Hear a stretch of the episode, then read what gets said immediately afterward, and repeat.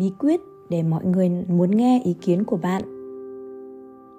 Bạn đã bao giờ tham dự cuộc họp mà ban đầu một đại biểu giơ tay, đặt câu hỏi và chỉ vài phút sau lại đặt một câu hỏi khác?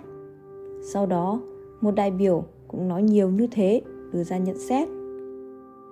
Vị đại biểu bảo thủ đó nói liên tục, đến nỗi người điều phối cuộc họp khó chịu và cuối cùng phải thốt lên, bây giờ hãy nghe một đại biểu khác phát biểu. Mọi người thở dài nhẹ nhõm. Nếu một người không nói thẳng ý kiến trước khi chia sẻ quan điểm của mình, cả nhóm sẽ chờ đợi để lắng nghe.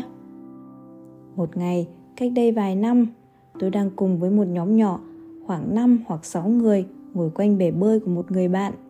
Sau phần giới thiệu rất ngắn gọn, tôi nhận thấy một trong những người phụ nữ ở đó, Jan, từ Sarasota dường như đang lắng nghe một cách chăm chú.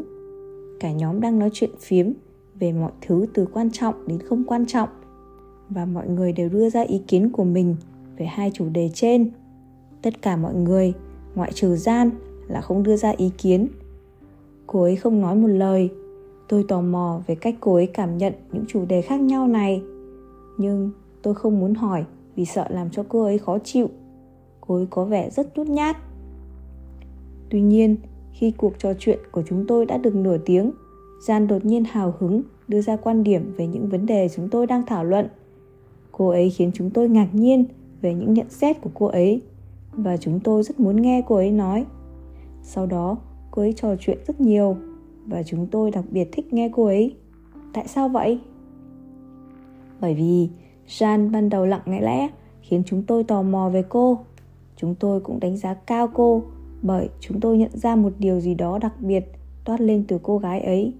Không giống như nhiều người nói to ngay lập tức để thể hiện tính cách thoải mái của họ. Gian không thể hiện bất cứ điều gì. Vì vậy, gian không có có ý định phô trương với tất cả chúng ta về phong cách điềm tĩnh và tự tin của cô ấy. Nếu bạn là một người nhút nhát, tôi có thể thông cảm với bạn. Ở tuổi 20 tôi cũng là một người cực kỳ nhút nhát. Vì vậy tôi hiểu cảm giác của bạn. Gặp gỡ mọi người là một điều khổ sở. Trò chuyện là một sự hành hạ. Và hẹn hò là tra tấn.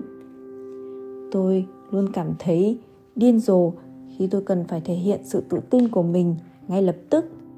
Vì vậy, tôi cứ vô tư nói những điều ngu ngốc và rồi im lặng trong suốt thời gian còn lại của cuộc trò chuyện để tự hỏi liệu những người khác có nghĩ mình là ngu ngốc không? Cho tới gần đây người ta không nhận thức được sự khác nhau giữa tính nhút nhát và tính hướng nội hoặc những người nhạy cảm. Thế hệ sau dành nhiều thời gian vào xử lý thông tin, họ chăm chú lắng nghe và thường nói từ tốn hơn, hoàn toàn không phải vì họ không thông minh. Theo báo cáo trên Journal of Children in Contemporary Society 60% những đứa trẻ có năng khiếu thường sống nội tâm và chúng xếp hạng cao hơn trong các trường đại học nổi tiếng ở miền đông nước Mỹ. Trong nhiều tình huống, mọi người coi trọng những phản ứng chậm nhưng thận trọng hơn là những câu trả lời nhanh. Nếu khi đó tôi biết được những điều mà hiện nay tôi biết, trước tiên tôi sẽ im lặng để lắng nghe chân thành những điều người khác đang nói.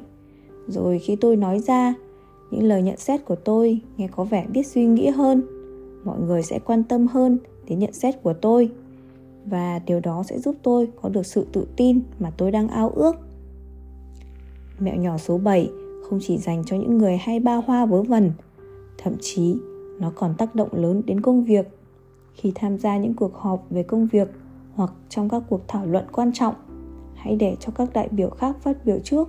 Hãy chú ý lắng nghe, cứ như thể bạn đang đánh giá mỗi nhận xét trước khi bạn phát biểu điều này làm cho ý kiến mà bạn đưa ra cuối cùng có giá trị hơn. Mẹo nhỏ số 7 bắt đầu từ từ và để cho tính cách của bạn phát triển.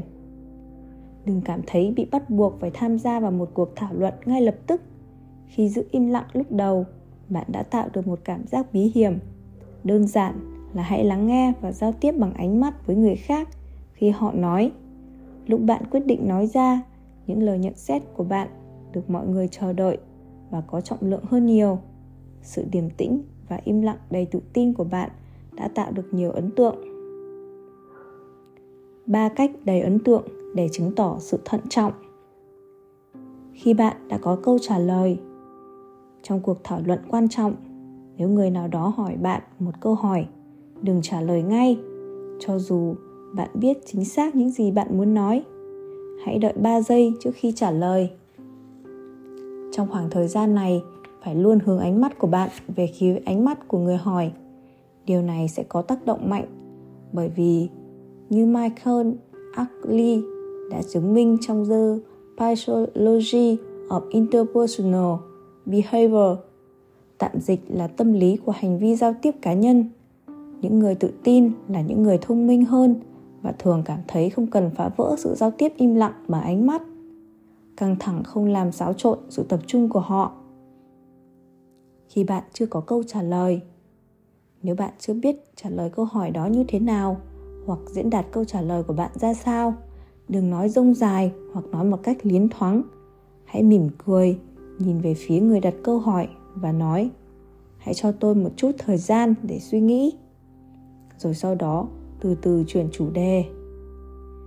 Khi bạn không muốn trả lời nếu ai đó hỏi bạn một câu hỏi thô lỗ, hãy bình tĩnh sử dụng tên của người đó, nhìn thẳng vào mắt họ và nói, tôi không biết trả lời câu hỏi đó ra sao.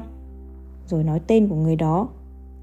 Hãy giữ cách thể hiện trung lập, nhưng đừng nhìn đi chỗ khác.